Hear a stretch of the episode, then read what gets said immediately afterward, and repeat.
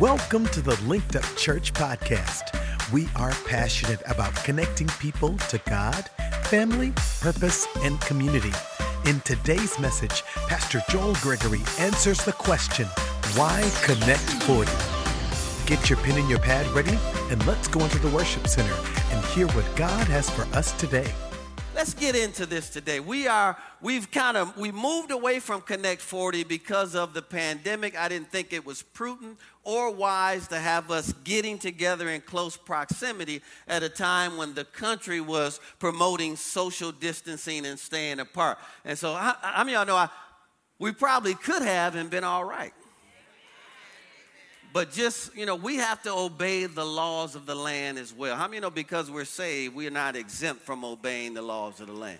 So once things are put in place, then we have to honor those. And we did. And so we, we moved this over to the side, but I am so excited that it is coming back. I'm telling you, I believe God is getting ready to move and linked up church beginning today over the next six weeks after that. I believe we're going to see healings, we're going to see miracles, we're going to see signs, we're going to see wonders, we're going to see job. I believe we'll see everything that we set our faith to believe during that time period. And there will be no stone left unturned. Let's talk a little bit about why Connect 40. Why do we do these? When Minister David was ministering on last week, it was clear to me, and he did an excellent job ministering on community, a wonderful job.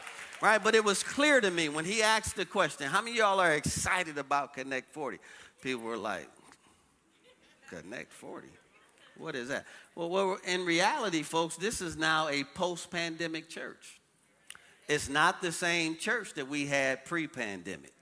These are all new people. So they've got to understand the vision and what it is that God's called us to do. So if you're new to Linked Up Church, Linked Up Church exists. You can find all of this information in the Linked Up Church app, YouVersion Bible app. Please follow along. I'm going to give you information that's not in the notes. Take your own notes so that you can learn and grow. But Linked Up Church exists to connect people to God, family, purpose, and community. Our entire vision can be found in the third chapter of Colossians, but the linked up portion comes out of Colossians chapter 3, verses 1 and 2. I'm going to read that very quickly. It's not in your outline, but in the Message Bible, it says, So if you're serious about living this new resurrection life, and these are people who just converted and gave their lives to Christ, and Paul is challenging them. He said, If you're serious about it, uh, living a new resurrection life with Christ, act like it. Isn't that good? Pursue the things over which Christ presides. Don't shuffle along, eyes to the ground, absorbed with things right in front of you. Look up or stay connected or link up and be alert to what's going on around Christ. That's where the action is. And this is what I love see things from his perspective. How many know you have two choices in life to see things from your perspective or to see things from his perspective? How many know his perspective is much better? So, in order to see things from his perspective, we've got to stay connected to him. Or we're just going to continue to live the way we see things and not the way he sees things. So that's linked up church, okay? Now, there are three categories of people who attend or who are at linked up church. Three categories. All three are sitting in this room, all three are watching online. The first category, these are people who attend. I mean, there are people who attend here faithfully like they're members. I mean, they give, they, they go out on serve projects, but they're not members because they haven't completed our next steps classes.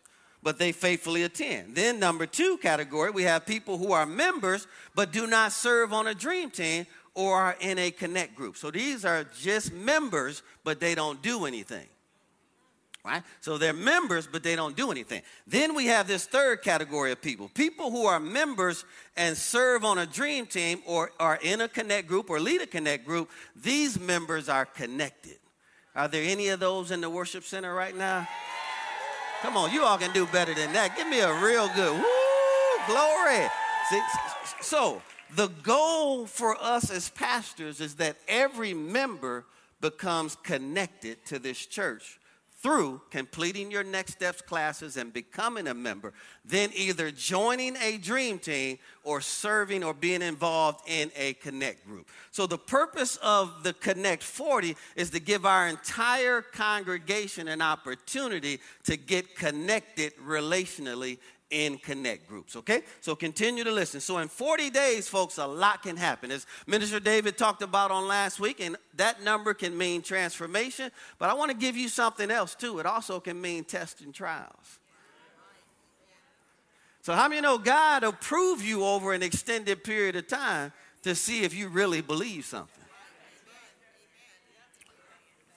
So in 40 days, a lot can happen, and it may seem short, but the Bible tells us during that time, God used those 40 days to produce miracles, to change people's hearts, to win entire nations and cities. God did wonderful things, and these are a few examples from the Bible. We won't look at all of the stories, but I'll just share them with you. In Genesis chapter 7 12, Noah and his family were on the ark while God was remaking the earth via the rain and flood for 40 days. So God used that time period to save Noah and his family and then recreate the earth. In Exodus 34 28, Moses spent 40 days on Mount Sinai where God released the Ten Commandments. In Numbers chapter 13, verse 25, the 10 spies spent 40 days in the promised land. Uh, praise God. In 1 Samuel chapter 17, verse 16, young David was challenged and transformed by Goliath's 40 day challenge. I mean, know Goliath came out for 40 days and said, Send me a little peanut head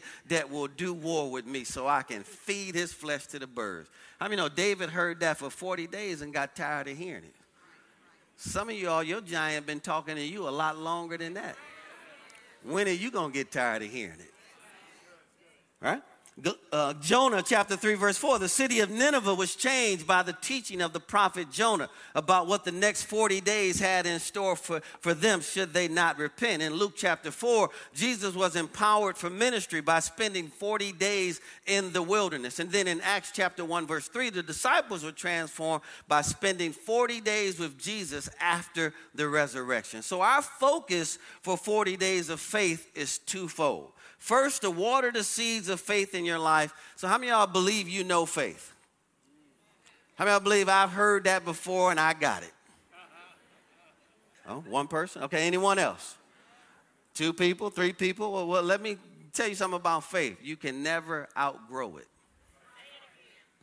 There's always levels to this right? And then the second part of that is we want to guide you towards spiritual growth. Now, if I can just be grown for a moment, can I just be grown for a moment? You know, I went through something 10 years ago was the most challenging thing of my life. And, the, the best thing that ever happened to me was a person by the name of Apostle Frederick Price called me on the phone and he gave me a different perspective about what I was going through. Because I mean, when we go through something, we think somebody did something to us right? And we're ready to get back at somebody. He, he submitted something completely different to me. He said, I, I don't really think anyone did anything to you. I think God wants to do something in you. How many know that'll shake the slack out of you, right? Then he began to ask me some questions, right? And then I realized my faith wasn't as developed as I thought it was because he began to ask me, What can you believe God for? And then he proved to me that your faith is only as developed as what you can believe God for. So you can't say you know it until you have it. And if you've never done it, you don't know it. And so ask yourself that question right now what have I really believed God for and manifested it? See, have I ever paid cash for a car? Has God ever healed my body? Did I pay? Have I ever paid cash for a house? Did I ever believe for someone to get saved and they got saved? Did I believe for someone to get healed and they got healed? Where are you at? How do you locate yourself? Because most of us give an, inf- an inflated opinion of ourselves. See, when he got done with me, I realized I was a baby. I hadn't grown in my giving, he was just dissecting me. Right? And he showed me that everything that would happen in the previous situation, I couldn't take credit for none of it because somebody else built that. That's what he said to me. All you did was inherit. You haven't proven anything yet. Now, how many you know a lot of people would hear that and say, Who does he think he talking to?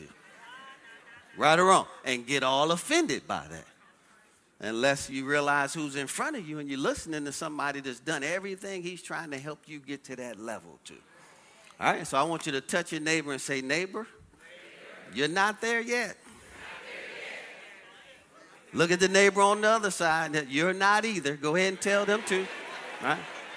Now, now, now look at yourself and say, I'm not there either. How many of y'all willing to admit that today, right? All right, let's keep going. Have you believed God for a spouse? Did that manifest? Whatever it is, right? Because how many know we can use faith to manifest whatever we're believing God for? right? And so let's keep going here. So over 40 days, there's a twofold purpose here. Hebrews chapter 10, verse 25. I'm going to read out of the Passion Translation. It says this This is not the time to pull away and neglect. That word neglect means to desert or leave behind. Notice what he says don't desert or leave behind, meeting together.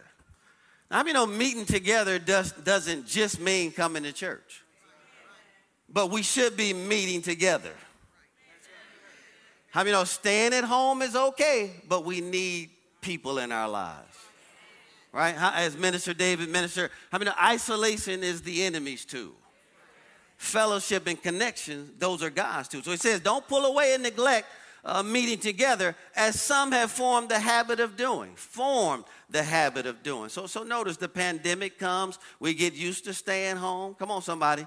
We get used to watching on the TV. Come on, that starts to feel good after a while, right? I don't have to get dressed, don't have to put makeup on, don't have to do my hair, don't have to get the kids together. I can just sit here, cook breakfast, turn the TV on, let that play while I'm cleaning, listen to it. Hello, somebody. But how many know I'm not engaged? And some people formed a habit of that and haven't broken that habit. Now, the only way to form a new habit is how many know you got to start doing something new? So he says that some have formed the habit of doing because we need each other. In fact, we should come together even more frequently, eager to encourage each other uh, onward as we anticipate that day dawning. What day is he referring to? Now, don't everyone answer that at the same time. What day is he return, to, referring to? The day of Christ's return. How many know we're closer to that today than we were yesterday? If you look at our world today, folks, the scripture talks about you'll know you're close when people start calling good evil and evil good. See, today, if I get up and I say God created marriage between one man and one woman, I'm evil. But I got news for you. I'm never going to not be on God's side on that issue. I wish I had 10 people to support that in here but I'm never not going to be on his side on that issue. I don't care what you call it, I don't care what they name it, I don't care what they classify it as. In the beginning, God made them male and God made them female. Now, I'm not saying life can't happen to people. I'm not saying people don't go through things. I'm not saying any of that. I know if we get back to the Word of God, whatever we went through, God can fix it up, straighten it out, and make us what He created us to be. Uh, that's 10 amens. I need a little bit more support in a church today, right? But that's the time that we're living in today. And so if you stand for what's right, you are evil.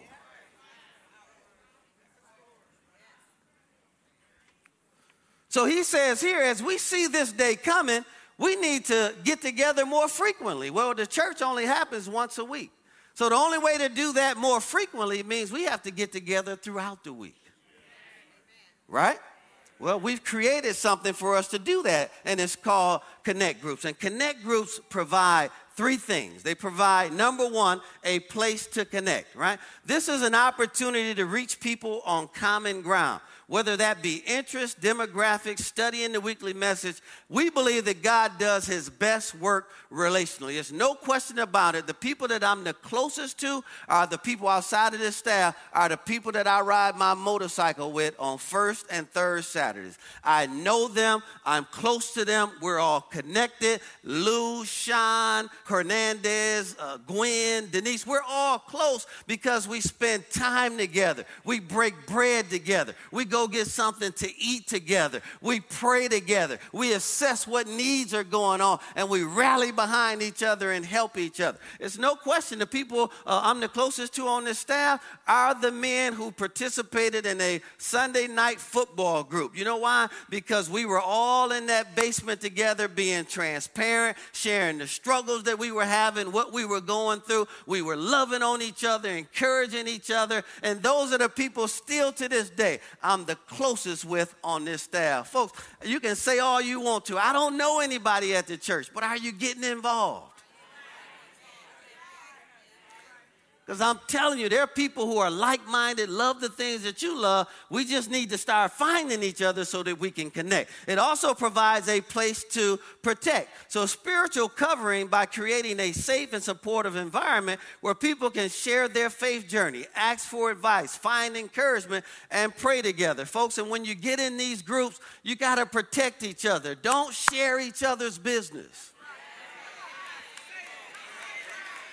The worst thing you can do is someone believes they came into an environment where they're going to be protected and feel safe, and they hear about their business outside of that group somewhere around this church. People need to be protected in these environments. And then, number three, a place to grow. All right, in connect groups, we find inspiration and motivation to become the best version of ourselves. Like iron sharpens iron, right? Being in a group provides edification and accountability. I remember I said this in a different environment, but I still believe it to this day. I got in trouble for it in that environment. But here's the truth of the matter you can tell me how much revelation you have about love all you want to. You can quote every scripture you want to quote about love. But until you get around other people, you don't know know how developed that love is until somebody rub you the wrong way, somebody smells bad, somebody borrow money from you and don't pay it back. Come on, somebody. You don't even know how developed it is until you do life with other people. Oh, I need somebody. I, I, I need. I, you don't. I promise you, you don't. Because soon as you get around people, I'm telling you what you're gonna do in advance. You're going to say, I need to grow through this, or ain't nobody got time for that. and how you know a lot of times we say, Come on, I need a little better support in here today, right?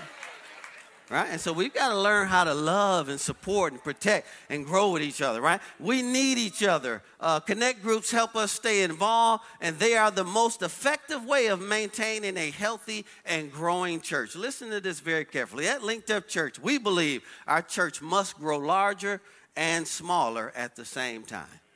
Well, how do you do that? We believe we should grow larger right here in the worship center every Sunday morning.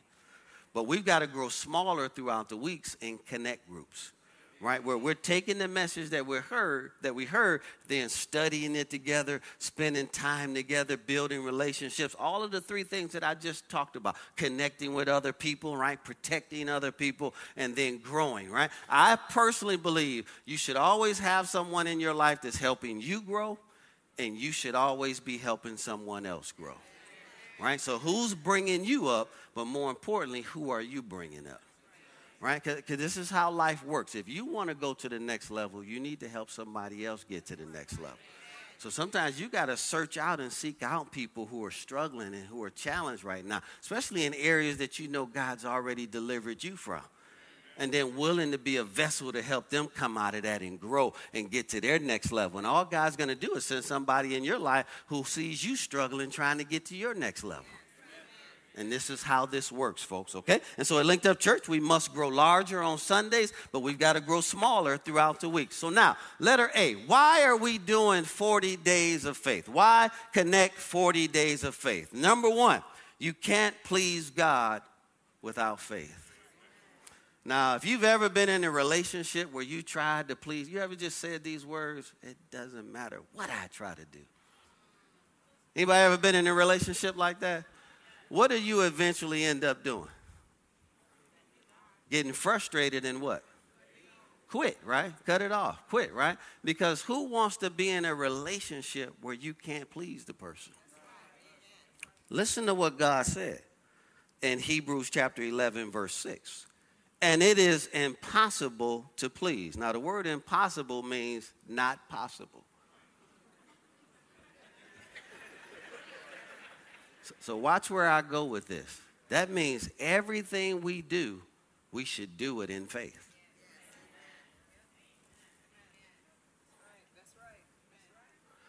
Most of us just live our lives right? We're going to look at what that actually translates to. Look at the Hebrews 11, 6 here. And it is impossible, New Living Translate, to please. That word please means to gratify entirely God without faith. Now remember that word faith there.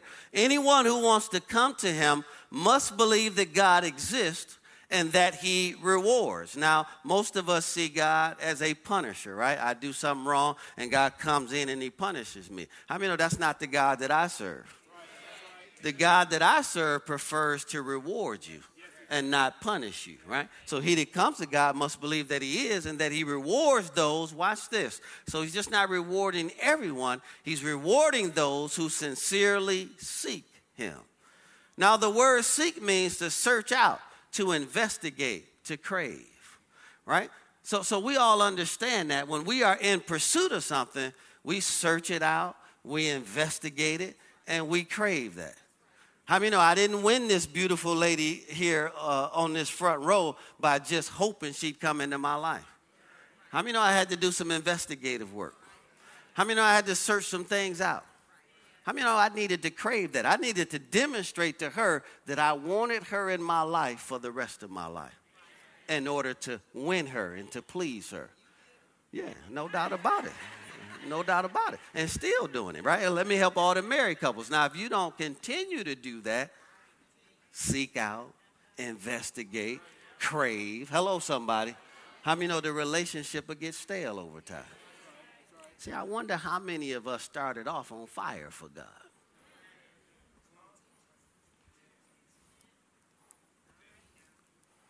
But now, I'm good. How many know marriages can get like that over time? Oh, I'm getting ready to come down on the floor if I don't get some. I said, how many know marriages can get like that over time? We know marriages not here at Linked Up Church where one sleeps in one room, they're still married, another one sleeps in another room. Right? How many know something within that marriage, there's no more investigating, no more seeking, no more searching out, no more craving.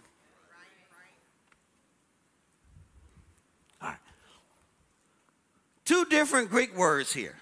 He says here, without faith, right? But then he says, anyone who wants to come to him must believe. Two different Greek words. So a lot of times when we read the scripture, a lot of times we think one word means the same thing everywhere that we see it. And it really doesn't. So I need to bring this out because you won't understand anything we'll say over the next six weeks if you don't get this revelation right here, okay? The first word, faith, here says it is impossible to please God without faith is the Greek word pistis, P I S T I S. And it means assurance, it means to believe, it means truth, it means trust. And so, if I can break it down in its simplest form, right, real faith is in the Word of God. So, it's really putting your trust in the truth of God's Word. Everybody clear on that? So, that's the first part of it is I, I have to find out what God's word says, and then how many know now I have to put my trust in what he said, what's written. All right, then watch this. But then he says in the second part of Hebrews chapter 11, 6, he says, Anyone who wants to come to him must believe that God exists. So he's saying something different here. This word believe here is the word Greek word pisteuo, and it's spelled P I S T E U O, and it means to have faith in or upon or with respect to a person or a thing, to entrust one's spiritual well being to Christ. So now we're saying something completely different. The first is putting trust in the word, but now I have to believe and trust that God uh, through Jesus can actually do that for me. So, so how many know a lot of people believe, but they don't trust God?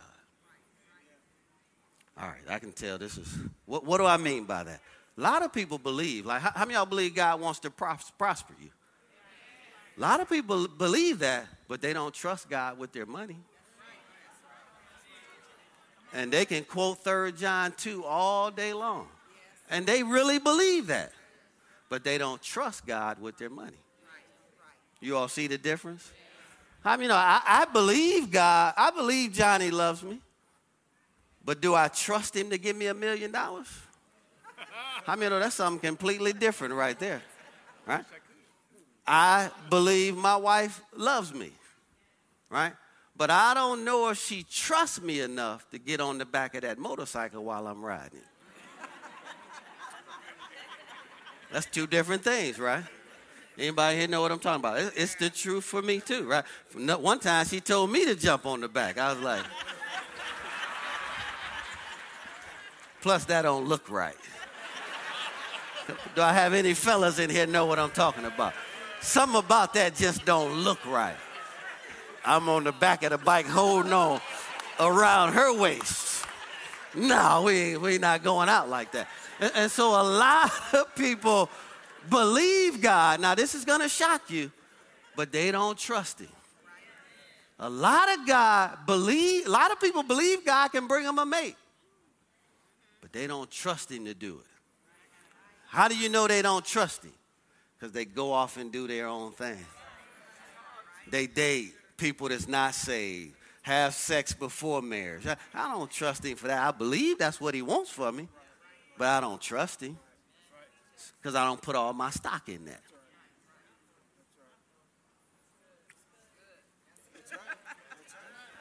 I know y'all like Pastor been off for five weeks. He should have took he should have took one more week off. He should have took one more week off.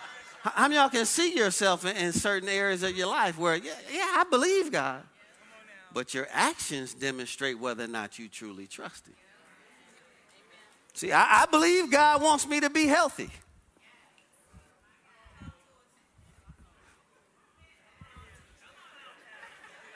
I'm gonna move right on past that one right there.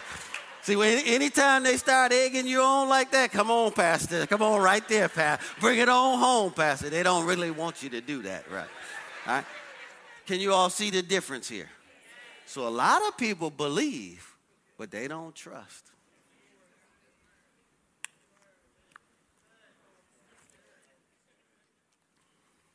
Things that make you go, say, well, Pastor, why are you getting quiet? I need that to marinate a little bit. A lot of people say they believe God and can quote the scriptures. They don't trust Him because they live something completely different.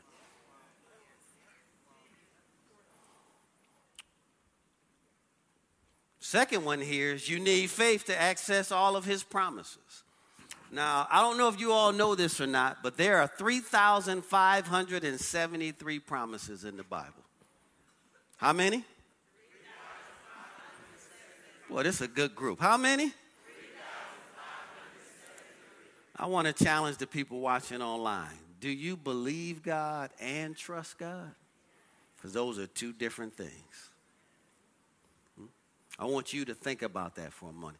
And then type it in however you want to respond to that. I'm growing in my belief and my trust for God. However you're led to do it, type it in. I want to go back and, and read those because all of us are, believe it or not, if I can be transparent for a moment, all of us are this way in certain areas of our life. There are certain areas where we believe and trust. There are other areas where we only believe and we got to get our trust up.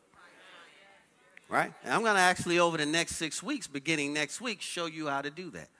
Right? And I'll prove it in a story that we're going to look at today. Number two is you need faith to access all of his promises in the Bible. We know that Second Corinthians chapter 1, verse 20 says that all the promises in him are yes and amen, right? The Passion Translation reads it this way For all of God's promises find their yes of fulfillment in him. But watch this. And his yes and our amen, that word amen means so be it, ascend to God and we bring him glory. So the moment he says yes to one of his promises and we say amen and we obey that and we say so be it, how many know we begin to bring God glory in our lives? Right? And so I need you all to understand this. If you find a promise in the Word of God, it literally belongs to you. You don't have to ask God for it, He's already said yes to it. You need to learn how to manifest what He's already provided in your life. You all see the difference. See, see, I want you to think about it. I really need to go slow. We ask God for stuff He's already done for us. Right? I think it would offend my wife if I kept asking her, do, do you love me? I think that would offend her over time because I should know she loves me. I should know she'll provide for me. I should know she'll take care of me. You all understand? I don't need to ask her to take care of me. Baby, would you take care of me? That's what she wants to do. Everybody clear? All right, so now let's keep going. So, what I want to do today, I want to look at letter B, and I want to go back and look at the father of faith. Who is the father of our faith? Abraham, right? And so, if you really want to understand how something works, how many of you need to go back to the originator of it, right? Go back to the foundation. What were the first things that were said about it? And so Abraham gives us eight keys to receiving the promises of God by faith. Now, this is not in your notes, but let me give you a quick summary. The patriarch Abraham was 75 years old, and his wife was 65, and they had no children. Now, how many of you know 75 is, is up there? And 65 is up there as well, right? They had no children, but in a divine revelation in Genesis chapter 12, verses 1 through 7, God said to childless Abraham to leave his native land and to go to a land that he will show him. And then God promises him that he's going to make uh, him into a great nation. And it's going to start by God giving him a son. So they both set forth under divine guidance, eventually came to the land of Canaan. And there the Lord appeared to Abraham and said, To your offspring I will give this land. So the second time he reconfirms that he's going to give Abraham a child. So God honored Abraham's faith. And when he was 100 years old and his wife was 90, 25 years after God's initial promise, Sarah delivered the promised son Isaac. Now, we're going to read Paul's account of this in Romans chapter 4, but just something in summary I want to bring to your attention. In the Old Testament, it outlined all of the mistakes that Abraham made over that journey. So I want to submit this to you. It did not take God 25 years to give them a child. It took Abraham 25 years to develop his faith to a place where he could receive it. Does everybody understand the difference? Right? So, so you're not waiting on God, God is waiting on you. Right? And I'm going to show you something about the grace of God. So, in the Old Testament, I don't have time to tell you everything, but at one point, Abraham lied and said Sarah was his sister and not his wife. Right? Another time when the promise and the angel came and they were in the tent and they promised them a child, Sarah laughed at what the angel said and, and said, Shall I find pleasure in my old age? Right? Another time, I, this was the one that got me, uh, you know, like anything else. How many know when it starts taking too long, we want to help God out and create our own way of doing it? So another time, Sarah says to Abraham, Why don't you go into Hagar? Maybe God wants to give us the promised child through her. Now, fellas, if you don't understand, that is a setup right there. But the Bible says to us, Abraham hearkened. You know what the word hearken means? He obeyed instantly. He said, What? I can go into Hagar and you're not going to be upset about that? Abraham, pew! Right? And guess what? Hagar got pregnant and had Ishmael. Right? So a lot of us have Ishmaels in our lives, things that we created that didn't come from what he spoke to us. Right? But how many know God will fix all of that if, if you just let him, right? And so, so I need you all to understand that Abraham made a whole lot of mistakes. And so it took Abraham 25 years It did not take God 25 years. Now, can I judge this now? I believe the reason that you don't see any of Abraham's mistakes in the New Testament and the account that we're getting ready to receive, because now God sent Jesus. And that means he doesn't deal with us according to our sins or our mistakes. Come on, that, that should be good news for somebody in this room. There's no record of any of these mistakes in the New Testament, right? Because Jesus' blood didn't just forgive it, but it also removed it. Right? So there's hope for people in this room. I don't care how bad it is. I don't care what you've done wrong. Come on, somebody. I don't care what your past looks like. You can start right where you are right now and accomplish whatever is in your heart that God placed there to do, right? And that's what I believe with all of my heart. God's grace ended up covering all of that. And so let's pick up the account in Romans chapter 8, and we'll go through these quickly this morning. Romans chapter 4, I'm sorry, verses 18 through 21. It says here, who contrary to hope, in hope believed, so that he became the father of many nations, according to that which was spoken so shall your descendants be. Verse 19, not being weak in faith, he did not consider his own body already dead, since he was about 100 years old, or the deadness of Sarah's womb. Now, how many know when the Bible says your body is dead and you're old? How many know you are dead and old? I mean, ain't nothing happening there no more. In other words, ain't nothing happened between them in years. But it's something about when that anointing gets on you. How you know something had to happen in that man's body, and something had to happen in her body. One day Abraham woke up and something started, everything started feeling like it used to.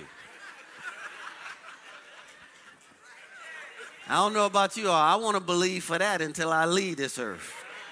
Uh, whatever age that is, let that stay on me right there, right there. Right? So he didn't consider his body, neither the deadness of uh, Sarah's womb. I love this. Watch this right here, right? Uh, since she was 100 years old, deadness of Sarah's womb, he did not uh, waver at the promise of God through unbelief, but was strengthened in faith, giving glory to God, and being fully convinced that what he had promised, he was also able to perform. So notice Abraham went from weak faith to strong faith, right? And getting to a place where he was fully persuaded that what God had promised, he was able to perform. I'm telling you, folks, you are not really in Bible faith unless you're fully persuaded. When you're fully persuaded, there are no other options on the table. This is just simply what God said. All right? Now, let's get into this. We're going to go through these quickly. Number one, let's look at these eight keys here. We're going to go through them quickly because uh, we're going to talk about it for the next six weeks beginning next Sunday. It says here, against hope, Abraham believed in hope. So, against hope, he still believed in hope. Hope, by definition, is a confident expectation for something in the future. So, against hope, he still believed in hope. Let's look at Romans chapter 8, verse 25, the Passion Translation. For this is the hope of our salvation. But what hope means that we must trust and wait for what is still unseen. See, this is what hope means biblically, is that we have to trust and still wait for what is unseen. For why would we need to hope for something we already have? So, because our hope is set on what is yet to be seen, watch this, we patiently keep on waiting for its fulfillment. Watch this, however long that takes. So, notice the first example that we start looking at in Scripture, the foundation of it was a situation where there was no reason to believe that this could actually happen. So Abraham had to tap into something called hope to add to his faith to keep him going.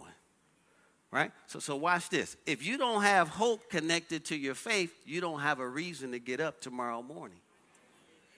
Right? And you get up tomorrow morning in hope and expectation that what I'm believing for, this might be the day right? And you get up every single day in hope connected to your faith that it will happen.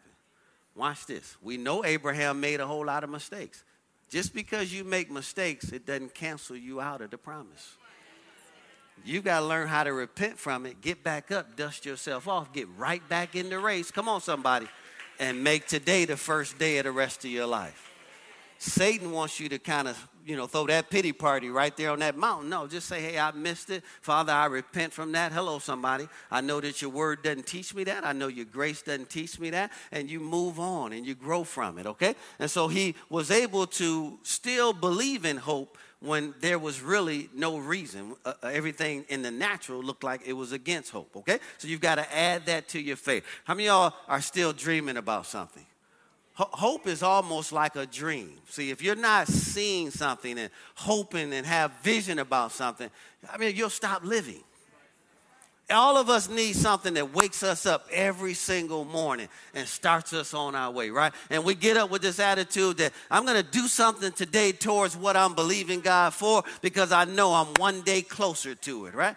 All of us have to have that, or we're just existing. Number two, according to that which was spoken. Now, this is so important. Remember, it was God, not Abraham, in Genesis chapter 12 and 15, who spoke these promises to Abraham. So, the entire Bible, from Genesis to Revelations, is filled with examples of God's promises and their accomplishments. So, when God makes a promise, folks, you can count on that promise. You can take it to the bank because God is not a man that he should lie. If God said it, shall he not do it? Folks, you got to believe that that settles it. If it's a promise from God, then I am riding with that. And so we've got to get to a place where what did God say about my situation? And that's all I stand on. So, according to that which was spoken, is so important. If you don't know what God said, you don't have anything to stand on. Isaiah chapter 55, verse 11 in the New King James Version says this So shall my word be that goes forth from my mouth. It shall not return to me void, but it shall accomplish what I please, and it shall prosper in the thing for which I sent it. Folks, you've got to believe that and trust that. Any word that goes forth out of your mouth, it shall not return back to God void. It will accomplish and it will please and it will prosper in the direction that it was set. So if you need physical healing, find out what God's word said about it before you go see a doctor right? Get in that book and, and find out what 1 peter 2.24 says and speak faith over your body. Say by his stripes i am healed from the crown of my head to the soles of my feet. If you need salvation if you need finances get into the word of god and find out what that word promises you. Go to philippians chapter 4 where paul prophesied and spoke over those people that my god shall supply all of my needs according to his riches and glory. Folks god will not lie to you. David said it this way I've been young and I've been old, and I've never seen the righteous forsaken or his seed out begging bread. Folks, you are God's child, and God is unwilling to leave you broke, busted, disgusted, sick, and without hope in this present life. If you just find out what he says, say it out of your mouth, God will perform it and prosper it in your life. Each one of us can follow the patriarch Abraham's example as our main text above encourages us, even when our situation looks like it is past the time. My window is closed. How many know God will open up another window for you? There is never a time in your life if you've got breath in your lungs and you are still breathing and you are right side up, you can still accomplish what God said you could. And Abraham is an example of that, who against hope, he still believed in hope because he knew what God said about that right? And so it's the same thing for us, Father, uh, uh for, uh, for us. Even though it's 4,000 years later, how many know God does not change? God is the same yesterday, today, and forevermore. Let's look at number three being not weak in faith. What does it mean to be not weak in faith? Let's go to Matthew chapter 21 and let's look at verse 22. And again, I'm going to show you something. Remember what I said earlier. Watch this. Matthew 21 22 says, And whatsoever things you ask in prayer, believing you will receive. He didn't say whatever things you ask in prayer you will receive. He said whatever things you ask in prayer, prayer believing. You know what he's saying here? That's the Greek word pisteuo. Believing that I can actually do that for you. Those are the ones that you'll receive. So once again, I mean we can be at a place in life where we we believe we don't trust. So he says, whatever things you ask in prayer, believing, you will receive. I receive our next level. I can't talk about it, but I receive it by faith, cash.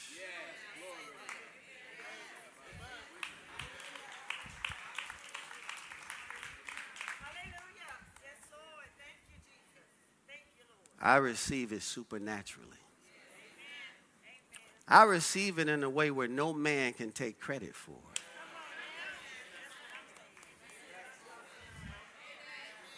I receive it in a way where everyone will look at it and say, only God could have done something like that. Come on, do I have anybody in agreement with me in here today? So, whatever things you ask in prayer, believing, you'll receive. So, so watch this. Then that tells me something. The key here is to find out what God's word says and then get myself to a place where that's all I trust in this situation. Right? And if I have anything else on the table, I don't believe. Everybody clear? Watch this. Let's keep going. You all glad you came to church today? Now, is this a blank check, right? So that, you know, people took this verse and whatsoever, right? No, let, us look at 1 John chapter 5, verse 14 for some context here. Right? Let's look at 1 John 5, 14. It says, now, this is the confidence, right? So we're not talking about just ask for anything, right? This is the confidence that we have in him. That if we ask anything according to his will, he what? And we know the rest of that goes on to say, and we have the petitions that we've desired of him. So then what gives us confidence, folks? What, what gives us confidence? Look at the verse. Not a trick question. What gives us confidence? Knowing his will. So when we don't have confidence, it's not on his end. We didn't do enough research. We didn't investigate enough. See, so so we don't have confidence that he's listening to us. Right? So, so what gives me confidence is that I'm literally repeating back to him what he said. See, so when I'm going to God, I'm telling him what he said about my situation. God, you said that by your stripes I'm healed from the crown of my head. To, how many know my confidence is growing because I'm reminding God what he said about my situation? And I, will throw one more thing out. You know you really believe it when you can tell other people about it. You know what real confidence is here in the uh, Greek here? Frankness, boldness, bluntness, open and plain speech. You can tell people what God's getting ready to do before he does it. You can be single and say, Look at me while you can, because I won't be by myself for the rest of my life. Come on, somebody. You can have that kind of confidence about you, right? You can be a husband and wife believing God for a child, and you can have the boldness to go get your room ready, go, go design the room. Come on, somebody, get the room ready and start preparing for what you know God's already provided for you. See, I don't have that kind of faith in this room right now. I'm talking about you can literally say, God, I'm believing you for my child, and you can just begin to organize things and get things in place for the child to come back and be right where they're supposed to be. You can start preparing financially to help the child when they show back up. If you're not doing something that's giving you some kind of crazy confidence about what it is you're believing God for, you are not believing God for that. You are simply wishing that He will do something. You know you don't believe it because you're afraid to tell somebody. Well, what if it doesn't happen? What if it makes me look bad? Man, listen here. God won't let Himself look bad. If you tell somebody what God said about your situation, I mean, all heaven is getting ready to back that up and not just show up in your situation, but show out in your situation. So we've got to take hold of the biblical promises of God that applies to our situation, right? Then pray to God for that need, expecting Jesus' promise to come true in that particular area, right? It's believe and then you'll receive. You all catch that? And so, how do I know I believe? I put all my trust in God on this situation. There are no other options on the table. See, when I was 22, I said, I'm not, I'm putting all my trust in God's ability to provide a wife for me. I'm not sleeping with nobody I'm not married to. Hello, somebody. Next time I sleep with somebody to be my wife on my. Now I'm putting all my stock into that. God's gonna know. He knows how I like to kiss. He knows how I like to get down. He knows everything about me. And, and, and there she is sitting around, and we still getting down, boy. Boy, I'm trying to tell you. Come on, somebody. I would have canceled that out had I been out doing my own thing. I would have married somebody. It wouldn't have been Patricia Elizabeth Gregory. And that right there, that's worth all the tea in China, boy. I'd rather have that than $25 million because I know together we're going to get it anyway. Right? I hope you're listening out here, single people. See, most people just get married. They don't find out what God's word said about getting married. So what they're basically saying is we're going to do what we want to do and God you bless it. And it just doesn't work, folks. So so essentially I believed he wanted me to get married, but I didn't trust him to do it his way. All right, I feel like the devil's getting upset. Can we give God a real good hallelujah in this place? A, a better one than that. Come on, real good hallelujah. All right, come on, let's keep moving because I'm, I'm running out of time, right? So he didn't let natural obstacles weaken his faith, folks. He didn't let natural obstacles weaken his faith, right? Because I mean, if he looked at his body, his, his faith would have got weak. So you got to learn how to only look at the Word of God when everything looks like it's not going to work. Let's look at a story here in Mark chapter 2, verses 1 through 5. This will bless you. And again, he entered into Capernaum after some days, and it was heard that he was in the house. Come on, somebody. Somebody say, Jesus is in the house. Immediately, many gathered together so that there was no longer room for them to receive them, not even near the door. And he preached the word to them. Then there came to him bringing a paralytic, somebody that was completely disabled, who was carried by his connect group. Do you all see that? That was four men in his connect group.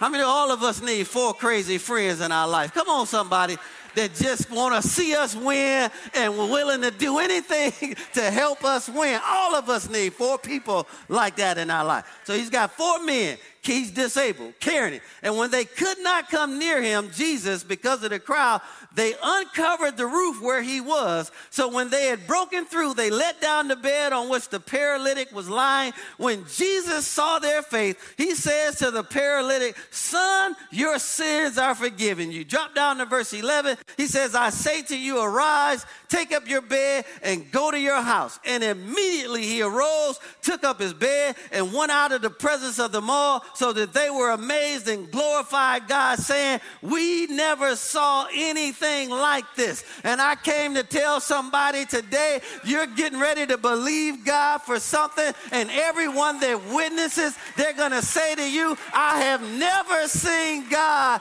do anything like this before. Come on, God's going to use you and develop you and grow you and bring greatness to you and help you to bless other people. And everyone that witnesses, they're going to say, We never saw anything like this. God's getting ready to do something for Linked Up Church that an entire community is getting ready to say, We never saw anything like this. Come on, say it with me. God's getting ready to do something for you, and everyone that sees it, they're going to say, We never saw anything like this. If you believe that today, go ahead and give God some glory. Come on, you can sit there like a bump on a log all you want to, but I'm believing God, man. I'm trusting God. I'm getting ready to go for it. Glory to God. You've got to get to a place where you don't let visible natural obstacles pre- prevent you from believing God. Number five, he staggered not at the promise of God through unbelief. The word staggered means to separate thoroughly, to withdraw from, or to oppose. You've got to get to a place where you withdraw from him, her, it, and everything else, and you oppose everything that is not in alignment with what you know God said about your situation. Sometimes you're just running around with the wrong people, you're hanging around with the wrong people. Man, you got to get away from people who don't believe in your dreams, believe in your visions, believe in what God said to you. It's not for you to, not for them to agree with you. Stop trying to convince people about something that God told you. You don't listen. You can show them better than you can tell them. But when they don't agree with you, you got to learn how to oppose that and separate yourself from it and go with God anyway. And sometimes that'll be people real close to you.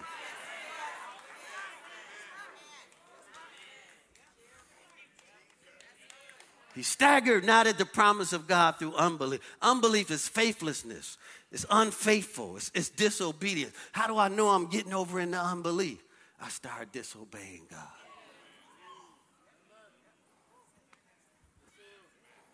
James 1 6 through 8 says here in the context of wisdom. See, sometimes when you're going through a test or a trial, you don't need God to deliver you from it. You need God to give you wisdom in it.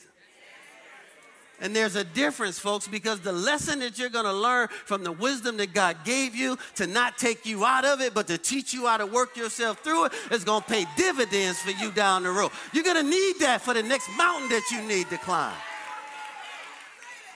Said, but let him ask in faith with no doubting, for he who doubts is like a wave of the sea tossed by the wind. For let not that man suppose that he shall receive anything from the Lord. He is double minded two spirited and unstable in all of his ways. Now, my, one of my greatest coaches is Jim Larrañaga. I played for him in college. And I believe this with all of my heart. He used to always say to us, the way you do one thing is the way you do everything. So if you cut me short on that line right now, I know you're cutting me short on your homework. I know you're cutting me short in study table. I know you're cutting me short when we're not together. See, a double minded, somebody's two spirited. One day I believe, one day I don't believe, one day I love God, one day I'm not sure. Hello, somebody. That individual is unstable in every part of their life. Now, let's reverse that, Minister Russell. Is it safe to say then a single minded person is stable in every area of their life? Now, which one of them would you want to be, stable or unstable? Then you've got to get one mind about your situation. See, if God told you to be debt free, why do you keep borrowing? Come on, I'm preaching better than anybody saying amen. See, see, if God told you to lose weight, why do you keep eating like that? Can we just have some reality preaching this morning? Y'all like reality TV, don't you? Right? See, if you know what God said, why are you doing something different? It's because you got two spirits about that. Abraham was strong in faith, right? We're going to go by this one real fast because I'm really out of time. What makes Abraham strong in faith is the fact that he was able to give glory to God. Let's look at verse number seven. Number seven, you know you're strong in faith when you're able to give glory to God. Look at uh, uh, Psalm 67, 5 and 6. It says, Let all the people praise you, O God let all the people praise you. Watch this. Matter of fact, let's act on that first. Let the peoples praise you. Oh God. So, so, you, you know you're strong in faith about something that you're believing God for because you're able to give him all the glory for it says, let the people, I'm talking about before it ever shows up. You, you get up and you say, Glory to God. Thank you, Jesus. Woo, I, Lord, I know I already have it. I know you've already done it. God, I know you're good. I thank you in advance. I don't have to wait on it to show up. I know you've already provided. So I give you all the glory for it right now says, Let the people praise you, O God. Let all the people praise you. Then watch this. Then the earth shall yield her increase. Notice the increase follows the praise.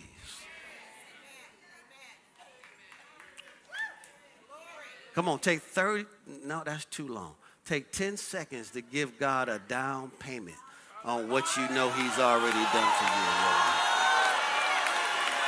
This building, Father, is so supernatural. That situation is bought supernaturally. I thank you and I give you glory for it right now. You're not a man that you can lie, Father. You only brought us here to get us there, Father. So I thank you for every level of resources. I give you glory for it, even above and beyond what we can ask or think, Father. You are a great God, and you are greatly to be praised. There's absolutely nobody like you in all of the earth. If you said it, you shall perform it. Hallelujah. Hallelujah. Hallelujah. Hallelujah. Hallelujah. Hallelujah. Hallelujah. Glory to God. I'm just out of time. We're getting ready to do 40 days of faith. So we're going to get into all of this. But the last one is you've got to get to a place where literally you're fully persuaded that what God promised you, He is able to perform it. If you don't get there, you don't trust Him. How do I know I'm there, Johnny? There's nothing else on the table. Now, if I can tell you all something, I have been presented with multiple situations, and it was giving me multiple spirits. I'm going to tell you what the Lord told me. Until you get singular, I can't move. So until you figure out exactly what I'm trying to, what I want to do, and then that's all that's on the table, you're going to prolong this, not me. And all of them sounded good. And see, those are called distractions.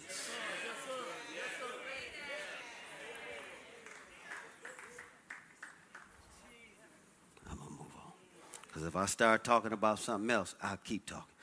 If you're looking to conclusion, start practicing these eight things. So all, everybody stand to their feet. Start practicing these eight things and, and go back and study the rest of this. I'll probably get through all of this in the second service. But uh, here, even though there may seem to be little natural hope, still believe God. Practice that every single day of your life. People were talking about, man, I'm 40. I might be past my window for us to have kids. They, Sarah was 65 when God gave her the promise. 90 when she had the baby. 40, you just a little teenager. You just 16, 17, 18, 19 years old. Come on, somebody. Still got a lot left in you. Number two, if God has spoken, you can count on God's word to work. Number three, refuse to be weak in faith. One of the conditions of being weak in faith is you only look at your natural circumstances. Number four, don't let obstacles weaken your faith. Number five, don't stagger at the promise of God through unbelief. Number six, like the patriarch Abraham, be strong in faith. How do you know you're strong in faith? Because you give glory to God in advance. Every day you wake up and praise God for what He said to you in your life. Number seven, desire that the answered prayer will bring glory to God. And actually, number it's actually seven of these. And believe without wavering that God is able to do what He promised. That's actually number seven. All right, you all get anything out of this today? How many y'all glad you came to church today? How many y'all would say to yourself, I've got some work to do? Come on, raise your hand if you're saying to yourself, I got some work to do.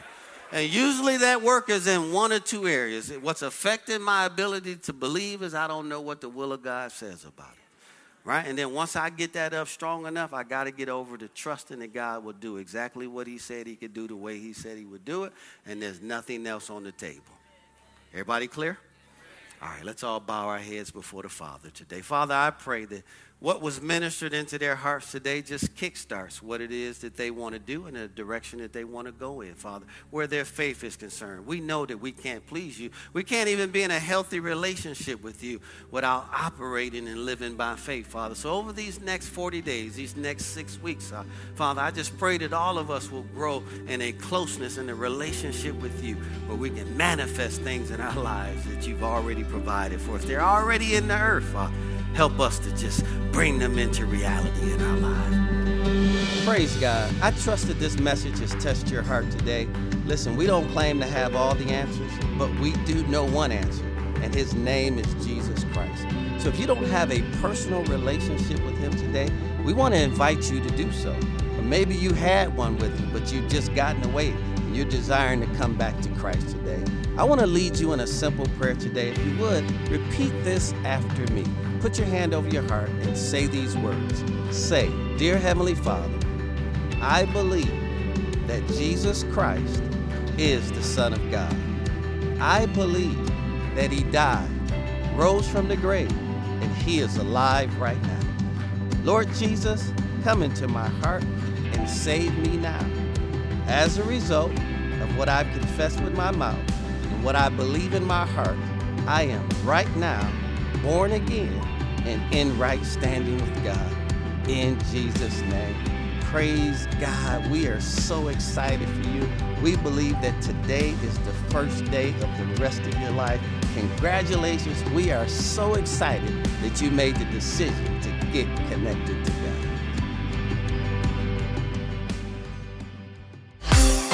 Thank you for listening today.